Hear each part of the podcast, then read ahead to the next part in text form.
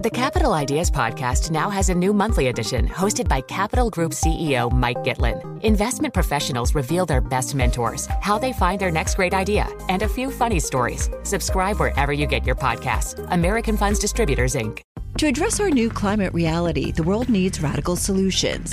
Collaborate for a greener future at the Bloomberg Green Festival, a groundbreaking celebration of the thinkers, doers, and innovators leading the way. From design and culture to technology, science, and entertainment, hear from inspirational speakers and immerse yourself in climate solutions, July 10th through 13th in Seattle. Title sponsor, Amazon. Get 20% off using promo code radio20 at bloomberglive.com/greenfestival.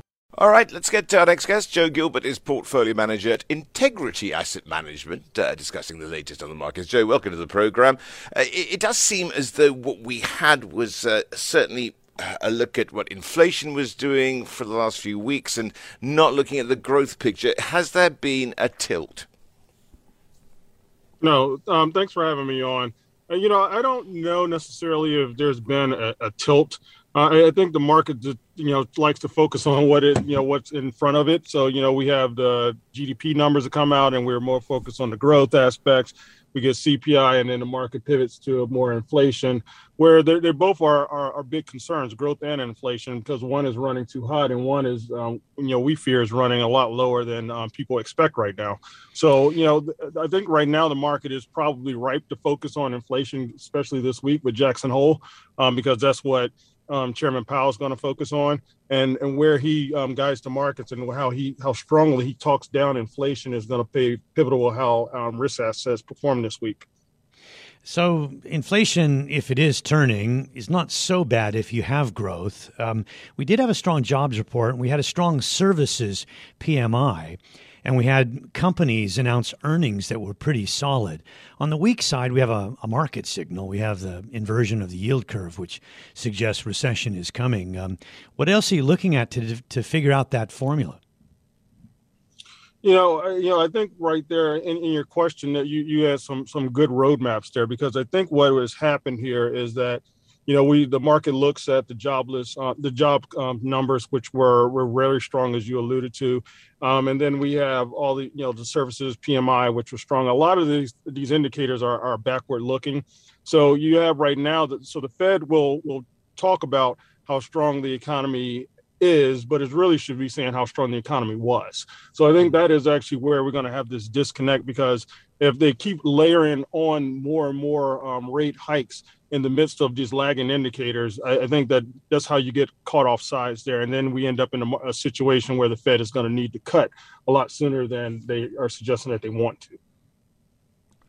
So the question is then, I suppose, with all the information available, Joe, how do you invest in that money? I mean, is this the time to be looking at some of those equity or, should I say, industry groups which have performed badly? Again, you've got to be selective here and look at them once again. That's exactly right. That's how we're playing it right now. We look at it as a first in, first out market. And what I mean by that is, at the beginning of the year, we had a lot of technology stocks, a lot of the earlier cyclical companies sell off. And then you had on the flip side, more of the lagging companies and sectors such as energy were the ones that performed strongly. So we think right now what we've had a pivot in the market. So what we're doing is we're looking at more of the consumer discretionary names, which sold off strongly in the first quarter of the year, some of the semiconductor names, some of the housing names, and because we think that's the contrarian play, but we also think that those sectors have already discounted a recession, whether it be mild or severe. So I think that is where you're going to have the opportunities. That's where you're going to have the valuation protection on the downside. Yeah, that's very interesting. Let's focus on housing for a moment then, because, we got some data last week that spooked a lot of people. Housing starts were down 9.6%, and that sounds bad, but it's actually good for the builders. It's good for prices, and so it's probably good for people. The home builders have learned a lot since the GFC. They're shutting down the housing starts because they don't want a glut. But what some people would like to see is a glut, because that would really bring down prices, and that's not this. No, and I think that you're right there. I mean, the housing, the home builders have gotten religion. They're managing their business a lot more smartly than they previously have. So we don't expect there to be a glut of inventory. And so with that, that allows them to be able to be a lot more strategic.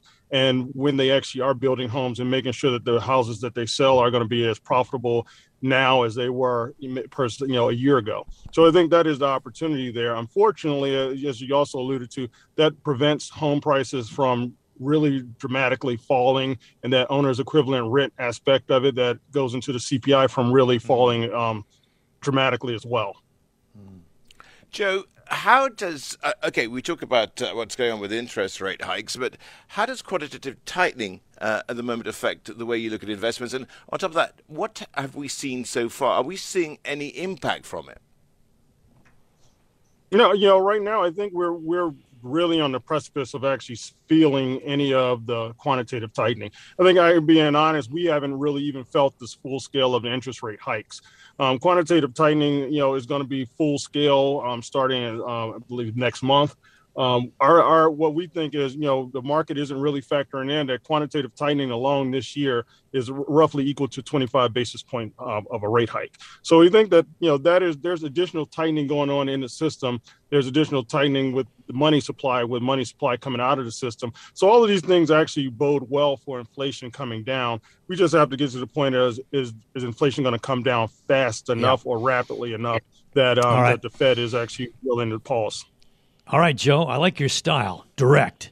Very good. Thank you for joining us here live, particularly on your Sunday evening. Joe Gilbert, Portfolio Manager at Integrity Asset Management. To address our new climate reality, the world needs radical solutions. Collaborate for a greener future at the Bloomberg Green Festival, a groundbreaking celebration of the thinkers, doers, and innovators leading the way. From design and culture to technology, science, and entertainment, hear from inspirational speakers and immerse yourself in climate solutions, July 10th through 13th in Seattle. Title sponsor, Amazon. Get 20% off using promo code Radio20 at BloombergLive.com/Green Festival.